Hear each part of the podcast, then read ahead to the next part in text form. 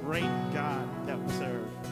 And as we continue to worship this morning, no matter what the enemy throws at us, what's getting on our way, we're going to push that to the side and just give up our wholehearted praise to our Lord and Savior this morning. So let's just continue to worship Him.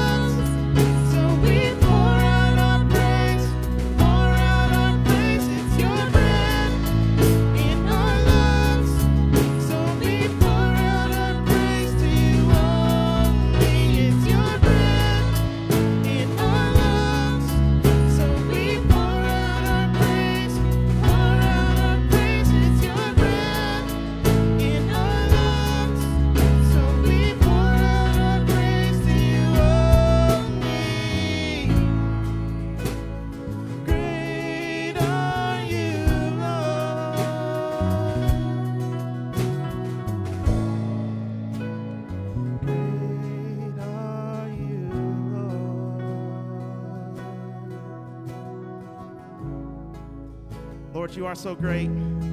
We are so thankful for your never ending power, Lord. God, we are struggling, we are hurting, but you are there to lift us up, to strengthen us. You are never going to forsake us, never leave us, Lord. God, I just pray that for those out there lost, looking, God, they, they would find that love that you are pouring out, waiting to lift them up and hold them, Lord. Lord, just be with us as Travis brings us the word. In your son Jesus' precious name we pray. Amen. You may be seated. Good morning. Oh, you know, Satan tries his best to distract us and take us off of where we're supposed to be at. Uh, he said, I'm going to send rain to where you can't have the egg hunt. We're going to have the egg hunt. He says, I'm going to send rain so uh, you can't have online services. We figured it out and we're online. Um, you know, it, he wants to distract, he wants to destroy, but our God is greater and that's what we're going to hold on to. So, a couple of quick announcements I want to go over with you. I know that Justin mentioned those to you, just want to go over. Number one, Move. If you are in uh, our, our youth program of Move from 6th to 12th grade, you can head on over. Mr. Jared's over here. We'd love to have you uh, go over and hang out with the youth room and, and the youth that, as they are uh, in the youth room. So, encourage you to go ahead and head over there. Again, we are having the egg hunt. Uh, we're just going to move it inside okay? So, what we're gonna do is, um, as soon as service is over, we need you to go get your kids out of the preschool program and out of the kid zone area. Um, and, and adults, we need some help. We're gonna take up this middle section of chairs only this middle section of chairs. We're just going to stack them all up. We're going to push them to the sides, um, and we're going to turn them around to where the backs are facing out. That way, the kids don't try to climb on them they will try to climb on them, okay? Even adults try. Um, it's sad. Um, I fell the last time, it was horrible. Um, but we're gonna take this middle row, we're gonna push it over to the side. Uh, that way that they can come in, they can hide the eggs and get them all hid. Uh, the kids Zone kids, uh, K through fifth grade, they're going to meet in here, and we're going to do uh, their egg hunt in here. The preschoolers are going to go to the Kid Zone. Um, so we're, we're, moving things around, but we're going to make it work. There's coffee, there's donuts out there. I encourage you, uh, if you haven't received your communion, we will take communion at the end of the service. Uh, we have it on both of the back stations and on the sides. Um, you'll have an opportunity to, to get that at the, at the end of the service here um, this morning. Uh, after hours tonight, um, we are keeping an eye on the weather. Um, there's some crazy weather, thunderstorms that are coming in. Um, Christy said there was a chance that maybe we would have a tornado, um, but we're, we're not going to have a tornado. It's okay. All right. Um, we might. I know. I don't know. But uh, we'll, we'll, keep you updated. But uh, we are having the after hours, fourth and fifth grade. Um, really looking forward to that um, for our fourth and fifth graders this evening as well. Youth, uh, the move are still going to meet this evening. Uh, we are excited about Holy Week. I, again, I know Justin talked about that, but I encourage you um, to, to, plan to come this week. So uh, Thursday night, we're going to have um, a, a, Last Supper uh, setting. We're going to set up here in the middle, um, and, and we're really just going to walk through what that Last Supper Supper would have looked like. That service will not be online. Uh, but then we'll have our Friday, our, our Good uh, Friday service uh, will be here and it will be online. Both of those will be at 7 o'clock. So I encourage you, 7 p.m. Thursday night, Friday night, plan to come, let us know if you're coming, especially if you're going to have little ones. That way we can be prepared for them. But even adults, we just need to know because we have some really um, exciting and cool things, uh, and we want to make sure that we have plenty of places set up uh, for our Thursday night. So let's dive into our message this morning. So we're taking a break from Mark uh, for this week and next week for Easter. Um, but we're going to be looking today at the triumphal entry. Uh, what happened uh, as Jesus prepared to go to Jerusalem and, what led him to that point. Now, I don't know about you, but I love watching movie bloopers. That there, there, there's just something about it. Like, uh, um, if you've ever watched Liar Liar with Jim Carrey, um, the whole movie is great, but the end is the best because they show all of the different bloopers that he does, and, they're hilarious. Uh, and there's different ones that have happened. Uh, I remember there was a movie uh, that was set in 1948 starring Jack Nicholson, um, and there was an ATM in the background. ATMs weren't invented yet. Um, one of the other things, uh, I, and I, one of the movies that I absolutely love is, um, it, sorry, Days of Thunder, Tom Cruise. Yeah, there, there's a scene where he talks about having an injury, and at one point, um, he has a bruise on the right side of his face, and then it moves to the left side of his face, and then it moves back to the right side of his face.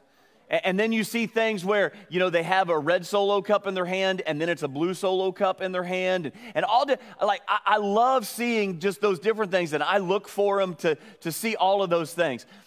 I think the crowd on that first Palm Sunday thought that they were watching a movie blooper.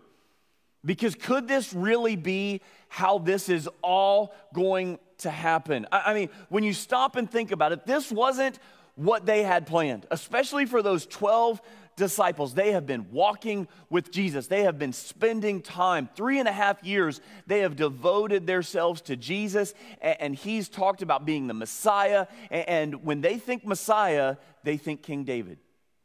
They think ruler. They think someone that's going to bring power, and, and they're ready. I, I mean, they've already been arguing about who's going to sit on his right and his left. And, and so when this all happens, they go, are you sure? Like, is this really what was supposed to happen in, in, in all of this? But what we're going to find out is that Jesus was following the script exactly as it had been written. So, what we know about this, Jesus has left Galilee. The, he, had been, he had spent his time in, in Capernaum, it, around the Sea of Galilee, but now he's moving and he has moved away from the, the Galilee area. He's headed to Jerusalem, and on his way to Jerusalem, he, he stops in Jericho. And we're actually told that uh, he is around the area uh, of Jericho, and, and he's going to perform some miracles, and, and he's going to get to have a meal and talk with Zacchaeus, the wee little man. And, and, and, and so Jesus is, he's headed to Jerusalem. And, and Luke makes it abundantly clear Nothing, nothing was going to stand in Jesus' way of getting to his final destination. He never lost sight. Even though he was doing ministry, even though he was still performing miracles, he was doing all of these great things, he knew where he needed to go. He knew that he had to head to Jerusalem. So let's get, before we jump directly into the scripture, let's give just a little bit of background of, of what was taking place here. First, everyone knew, all of the Jews knew, that the Messiah would be enthroned in Jerusalem. The Old Testament makes it very clear that the coming king would do his main work in Jerusalem, the city of David. Since the Garden of Eden, all of heaven and earth have been waiting for this very moment. They were waiting for the Messiah to come into Jerusalem for the very last time. The scarlet thread of redemption weaves its way through Scripture and it will culminate on Good Friday.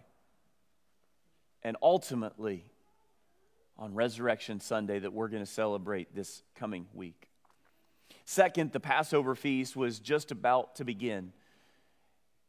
It, the Jews would have all descended into Jerusalem. And, there's estimates, uh, estimates that say over 2 million people. The city of Jerusalem was around 100,000 people. Okay, it was, it was pretty big.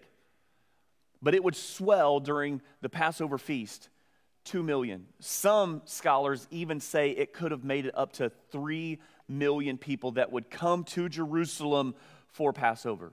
And on the Passover, the, the paschal lamb is, is slain. This is the way that it was done all the way back in, in the book of Exodus.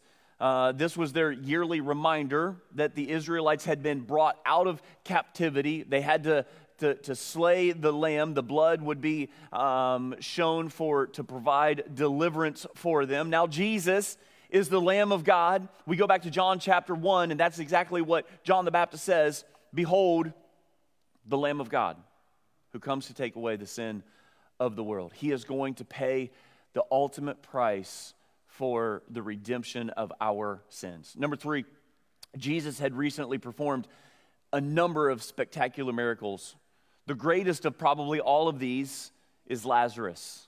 And the moment that Lazarus has been raised from the dead, at that moment, the Pharisees were set their minds to kill Jesus. They wanted nothing more to do with him. So the moment was right. The Passover was about to take place. Jesus was headed to the capital city. The people are excited. They're pumped up because they're looking forward. Like, this is the time. If ever there was a time for the king to come, this was going to be the moment. They couldn't wait for the king to come and to redeem them and set them free from the Roman rule. In contrast, the religious leaders, they were intent on putting Jesus to death, and they felt like this was the right opportunity. This was it. So, as we jump into our passage, Luke chapter 19, if you have your Bibles, you can follow along. It will be on the screens um, behind me. But I see four ways in which we can welcome the King this morning into our lives. The first way that we welcome the King is in obedience. We welcome the King with our obedience. So when we jump into Luke chapter 19, starting in verse 28, the text says this And when he had said these things, he went on ahead, going up to Jerusalem. Now, again, I picture Jesus walking ahead of the disciples. I mean, he had, if you've ever seen a toddler that knows that they're going to get something, they, and, and it, my little one, uh, my granddaughter, she comes walking in to Papa's room because mom just told her no. And she's intent. She walks in and she's ready to come in and she's, Papa, mommy said no. You're like, she, she's ready to tell. Okay, I see Jesus with that mindset. He's walking ahead of the disciples, he's walking ahead, and they're kind of lingering behind, like, is this really Jesus? Like, I don't think that this is quite the time. I truly believe Jesus couldn't wait to complete his task. He knew the time was right. He knew it was going to be painful and it was going to hurt, but it was exactly what he was called to do. And in Luke chapter 19, verse 29, it tells us that the disciples arrived in Bethany, about two miles away from Jerusalem. In John chapter 12, verse 1, it says this Six days before the Passover, Jesus therefore came to Bethany, where Lazarus was, whom Jesus had raised from the dead. Now, the next day was Sunday, and that's where we find ourselves today on um, the day of the triumphal entry. Jesus began his final walk into Jerusalem on this day. And at the hill called the Mount of Olives, he called for two of his disciples, and he gave them a very special assignment. We read, At the mount that is called Olivet, he sent two of his disciples. Now, the Mount of Olives has a lot of significance. This is where Jesus is going to give his Olivet discourse. It's where he prayed in the Garden of Gethsemane, and it's where he, in Acts chapter 1, verse 12, is going to ascend into heaven. In verses 30 through 31, the two disciples are told this Jesus says, Go into the village in front of you where on entering you will find a colt tied on which no one has ever yet sat. Untie it and bring it here. If anyone asks you, Why are you untying it? you shall say this The Lord has need of it.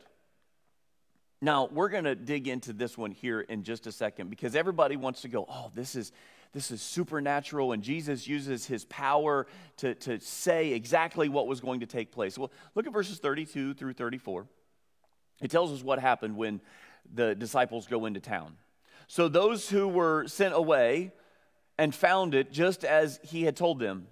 And as they were untying the colt, its owner said to them, Why are you untying the colt? And they said, The Lord has need of it. Jesus spells out specifically what they're supposed to do. And again, we love to read this as being very supernatural that the disciple, Jesus says, hey, listen, you're to go find this colt and you're just to commandeer it and they're just going to be okay with it. Have you ever seen a movie, and it's in a lot of movies, where the police officer who's in plain clothes has just wrecked his car and he jumps out and he stops a car or a motorcycle and he says, I'm commandeering this vehicle. How many of you would just give up your car? Exactly. No one raised their hand, okay? Like that just probably isn't going to happen today, all right? But but we see it in movies all the time. And, and I think most of us get it in our mind that they're just going to go commandeer this cult and, and it's just going to take place. The more plausible assumption is that Jesus had prearranged with the owners of this donkey for it to take place. It's already been paid for. And here's the thing back in the day, donkeys and colts they were expensive. They were not something that was just cheap. Someone's just not going to give it up. Another important point is this when the disciples were sent to get a colt, Jesus was putting into place a very specific prophecy that we read about in Zechariah chapter 9, verse 9. This was written some 500 years before this point. We read there in Zechariah 9 9, Rejoice greatly, O daughter of Zion. Shout, daughter of Jerusalem. See, your king comes to you, righteous and having salvation, gentle and riding on a donkey, on a colt, the foal of a donkey.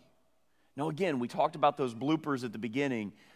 When someone triumphantly came into a, a, a city conquering, it was a white stallion. They came in with all of the fanfare that we're going to talk about here in just a second, but in this case, a foal of a donkey, a colt. Like, is that really what's going to take place here? But again, as we talked about, Jesus was following the script exactly. You can imagine the confusion. They're looking for this conquering king, and here comes a Messiah riding in on a baby donkey. So Jesus was about to enter into the city of David, not as a warrior, not someone who would physically conquer the Roman army, but he came as the prophetic Prince of Peace. He wanted to conquer something, but it wasn't the town, it was the spiritual hearts of the people. He wants to do the same thing to you and I. And when we talk about obedience, Jesus is being obedient to his Father because he's following through with what he has been told to do. But these disciples, these two disciples really didn't get it. They really didn't understand what was happening in this case. And, and they could have went, wait, wait, Jesus, hold on just a second. But they said, all right, if you say so, Jesus, we'll, we'll do what you say. We, we don't get it but we'll follow through. Again, two of them were just arguing about who is the greatest in the kingdom, but now they're completely obedient to what Jesus says. They nevertheless obeyed.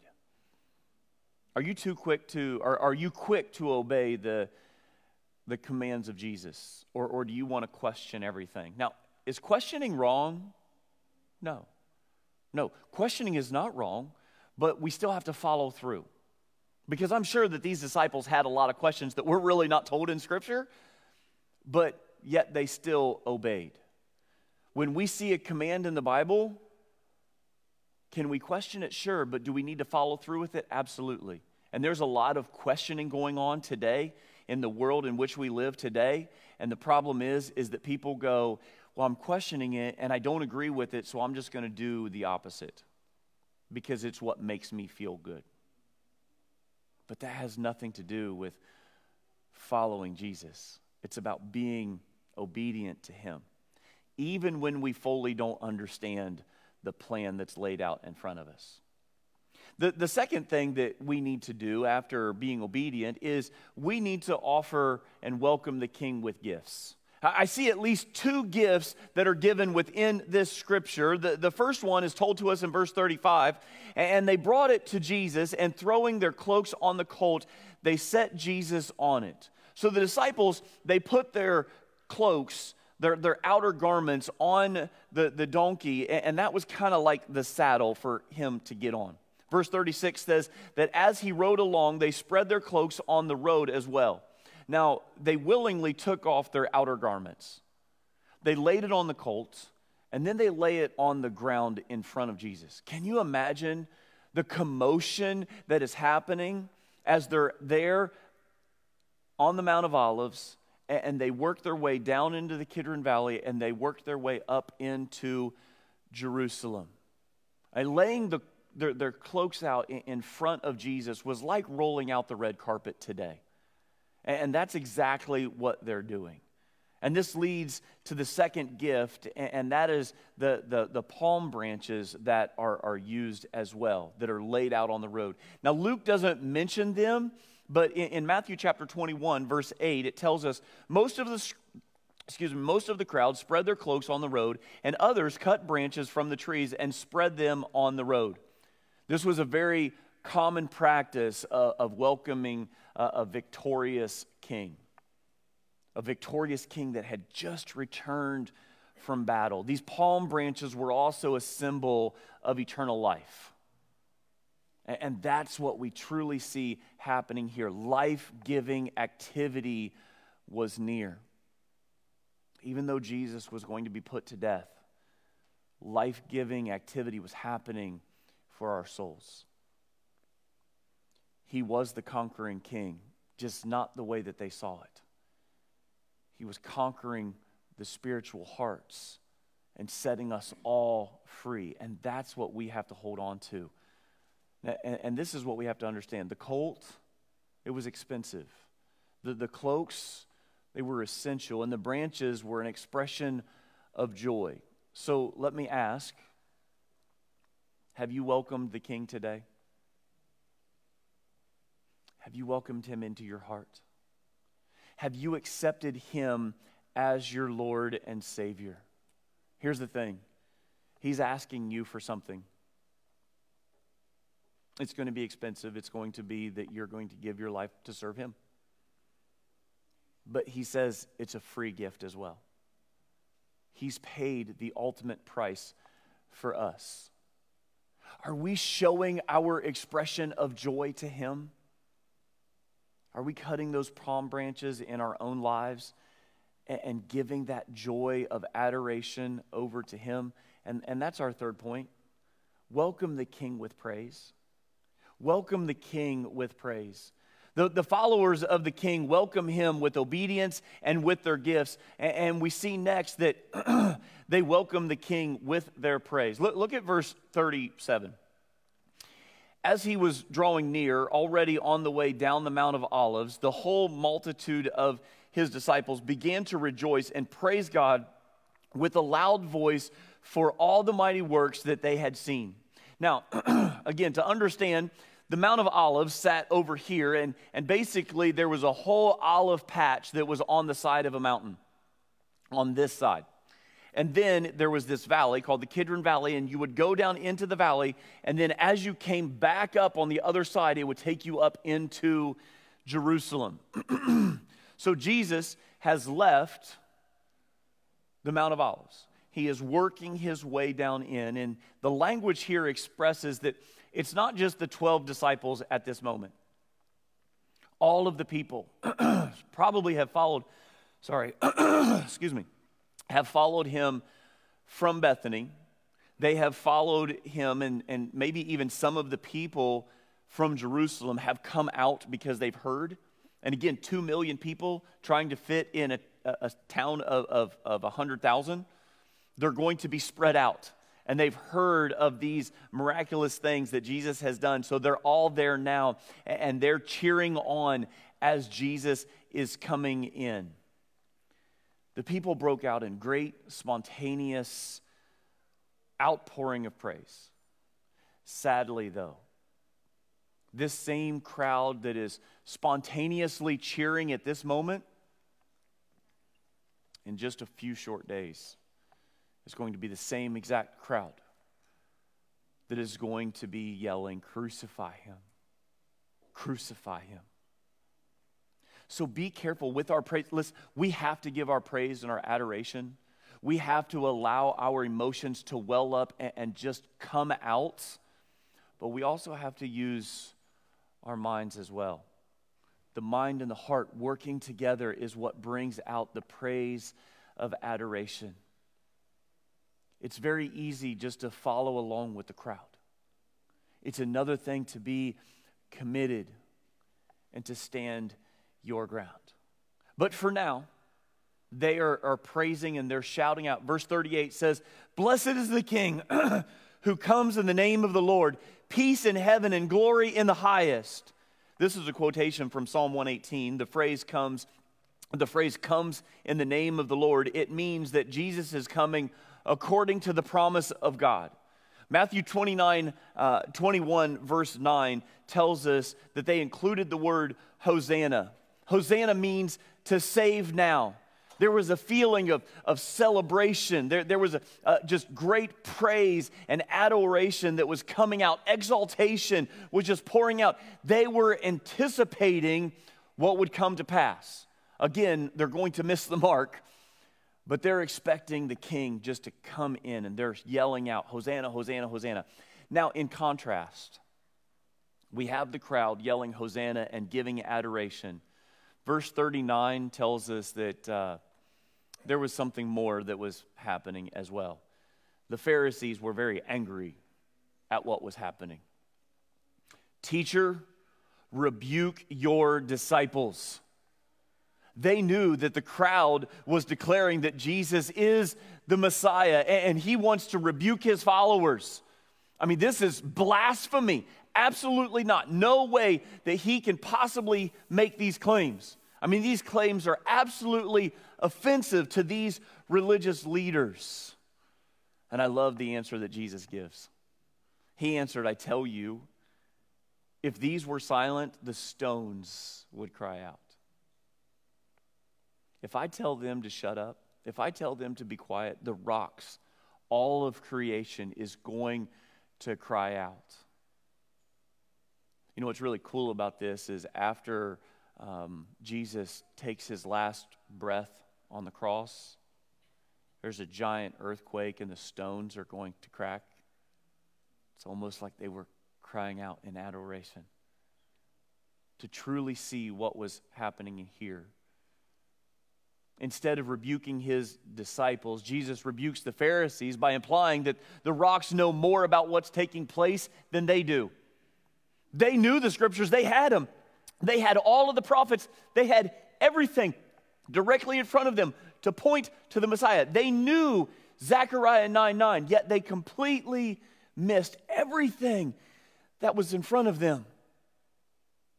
So, again, let me ask you how are you praising? How are you welcoming the King into your lives? Do you have moments in your schedule in which you just stop and break out into praise? I don't know about you, but there's times that I just need it. And a song comes on, and I just yell it out. Justin would never let me get up on this stage and sing, but I'm making a joyful noise because that's all it says. And that's what I'm doing. But I need that. And I, I just, I, I feel it within my very soul. And I just need to cry out. And you know, it's those times where I'm, I feel like I'm just at my lowest. Do you have times like that? Away from Sunday mornings. Listen, you need to have those times of just absolute praise during the week. Don't let this be your only time of praising the Lord. Let this be the culmination where we come together and we lift our voices together before the Lord. Let that be the culmination of your week. Let it be what fires you up to get you going for the rest of the week. Don't let that be the only point. You see, when you come in here on Sunday mornings, we come to collectively praise God, to lift it up, to cry out, to let our tears flow, to share with one another. That's what we've been called to do. And that brings us to our final point. Welcome him with faith. Welcome Jesus with faith. Jesus is longing for people to welcome him with obedience, with gifts, with praise, and ultimately with our faith.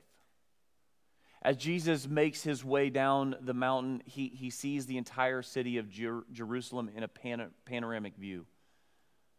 Now, we're not told exactly where on the Mount of Olives that he was, but the, the best guess um, was that it was around the Garden of Gethsemane as he comes down.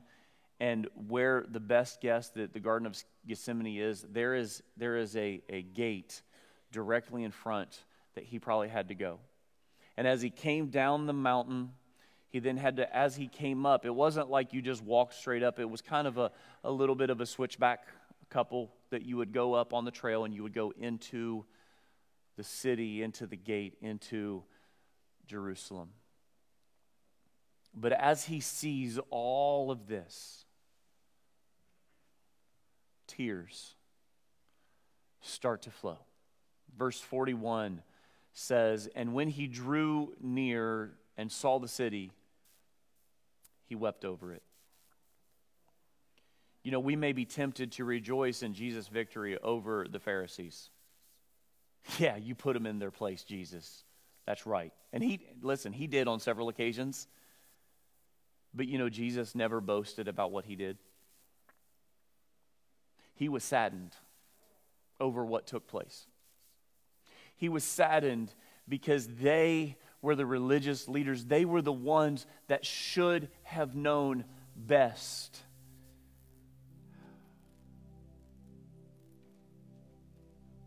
And he just cries because they completely missed what was right in front of them. He, he was not coming to be respected, he was coming to be rejected, and he knew this.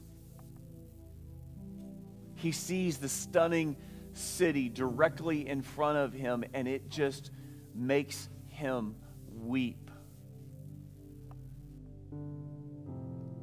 Two million people in the city, and many of them will miss who he is. In our city today, right here in Stafford and in Fredericksburg, uh, all, all over our area Woodbridge, Warrenton, Bealeton, all over the United States. Churches are open, they're online. Yet people continue to miss the Messiah directly in front of them. That should bring us to tears. And, when it says here in, verse 41, when it says that Jesus wept over it, it wasn't like, oh, tear. It wasn't some solitary little drip out of the corner of his eye. It means that he weeps openly. He bursts into tears. He weeps aloud. He sobs deeply. We need to shout for joy when one person gives their life over to the Savior, but we also need to weep over those who completely miss who He is. Jesus was crying because so many had hardened their hearts before the Lord. And so, as Jesus looks at Jerusalem with deep sobbing, almost choked up, this is what we read in verses 42 through 44. Would that you, even you, had known on this day the things that that make for peace, but now they are hidden from your eyes. For the days will come upon you when your enemies will set up a barricade around you and surround you and hem you in on every side and tear down to the ground you and your children within you and they will not leave one stone upon another in you because you do not know the time of your visitation. Jesus had offered salvation. Jesus is going to go to the cross, and, and this prophetic word that Jesus gives is going to take place in, in about 30 years because Rome is going to be fed up and tired with what Jerusalem is going to do. They're going to completely build up barricades around the entire city so absolutely no one could escape. They're going to tear down the walls, they're going to break in, and they're going to kill them all. And I won't give you the gory details of what would have happened to those people.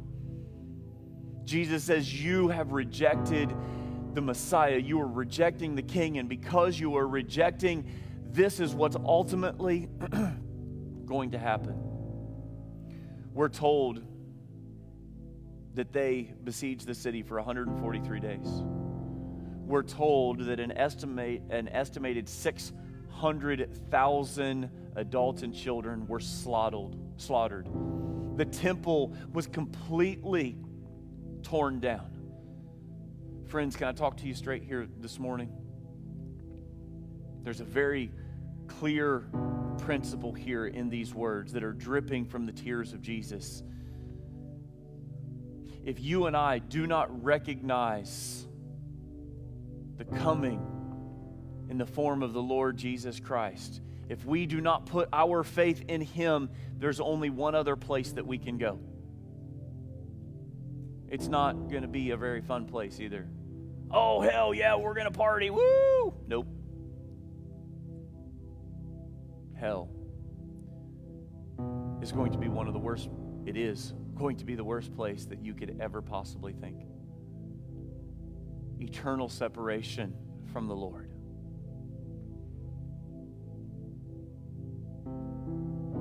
If you have a decision that you need to make here this morning, I, I, I pray that you will take this opportunity. It doesn't bring me joy to say those words, but there's only two places that we can go heaven or hell. As Jesus breaks out into tears about the coming judgment for those who do not turn to Him in faith, I see two aspects that should motivate us to put our full faith and confidence in Christ for our forgiveness. Number one, His tears reveal His heart of compassion towards you. Jesus has compassion for you in your life right now. No matter where you find yourself, He loves you. He has compassion for you. He has love for you, mercy for you. He will offer you His grace. But, Travis, you don't know what I've done. You don't know the mess that I've made of my life. And guess what? I turn around and say, You don't know the mess of my life. I've messed up a lot. But He has set me free. And I'm so thankful that, for that. And the second one is the coming terror reveals His holiness. Uh, earlier in Luke's gospel in chapter 16, a, a rich man dies and, and he goes to hell. And, and he deals with the terror and the torment of the entire eternal fire he begs for someone to go back to his family and just to let them know what it's really going to be like. He is now motivated to let his family know. And, and Jesus says, uh, uh, Lazarus says, I'm sorry. No one can go back. Abra- sorry, Abraham says, Sorry, you can't go back. Which one of these will spur you on if you have never accepted Jesus as your Savior? I, I pray that either his compassion will or the ultimate terror will. Maybe it's a combination of both. For me, it's a combination of both. I want nothing to do with hell, but more importantly, I can't wait to get to heaven because it's going to be awesome. Because I'm going to be with my Lord Jesus for all of eternity. And, so, as we prepare to go into this Holy Week, we're, we're sending out devotions for each day of the week. We're looking forward to our services to celebrate that Last Supper and what would have taken place. But we're going to remember Good Friday and what happened through the trials and, and, and what went through those last 24 hours of Jesus' life. And then we're going to meet here next Sunday for Resurrection Sunday, and we're going to worship together. We're going to give adoration to the King of Kings. I can't wait. He will bring you peace if you allow Him to. But you have to allow Him in. If you're here this morning and you need to make a decision, I want you to know that I'll be in the back, our elders will be in the back. We would love to talk to you about what it means to give your life over to Jesus Christ. If you need prayer in your life, just ask that, that you come to the back and you find us. We would love to talk with you, to walk with you, to help you, to pray with you, to pray alongside of you. If you say, hey, I want to serve as uh, a member of Stafford County Christian Church, I want to find a way to get involved, come to the back and, and meet with me. We'll talk about membership, we'll find a way to get you connected. There's so many activities that you can find a way to get connected into the kingdom. And lastly, every week we talk about this who's your one more? Who can you invite to come and be with you next Sunday morning? Who can you invite to watch with us online share the Facebook stream. Come and, and worship the King. We would love to have a packed house. I'm probably going to have to send out a, uh, an email this week saying how many people are coming next Sunday. I love seeing this. This is awesome. And I'm hoping that I have to say, hey, we need two services for next week because we have that many people that are going to come and they're going to worship and we're going to be together. And I'm looking forward to that. We're going to take communion, and, and if you haven't received your communion, it's in the back or on the sides. I want you to remember the words of Jesus. Paul says this in, in 1 Corinthians chapter 11, verses 23 through 24. For I have received from the Lord what I also delivered to you that the Lord Jesus, on the night when he was betrayed, took bread, and when he had given thanks, he broke it and said, This is my body, which is for you. Do this in remembrance of me. In the same way, also, he took the cup after supper, saying, This is the new covenant in my blood. Do this as often as you drink it in remembrance of me. For as often as you eat this bread and drink this cup, you proclaim the Lord's death until he comes. Let's pray. Almighty Father, I thank you so much for the gift of your Son. I thank you so much that he knew the direction that he had to head, that he had to go into Jerusalem. All the miracles, all of the, the, the, amazing things that he did, all of the teaching that he did would have been for naught had he not made his way to Jerusalem. That he had that triumphal entry to go into the city. That he ultimately, on that Friday, went to the cross for our sins. And we celebrate this communion to remember that sacrifice. But Father, we know that Sunday was coming. The disciples didn't know it, they didn't get it, but we know on that Sunday that He resurrected, your Son raised from the dead, and I'm so thankful for that. Father, if there is someone here that needs to make a decision, there's someone that needs prayer, that they will seek us out. We pray this in your Son's name. Amen.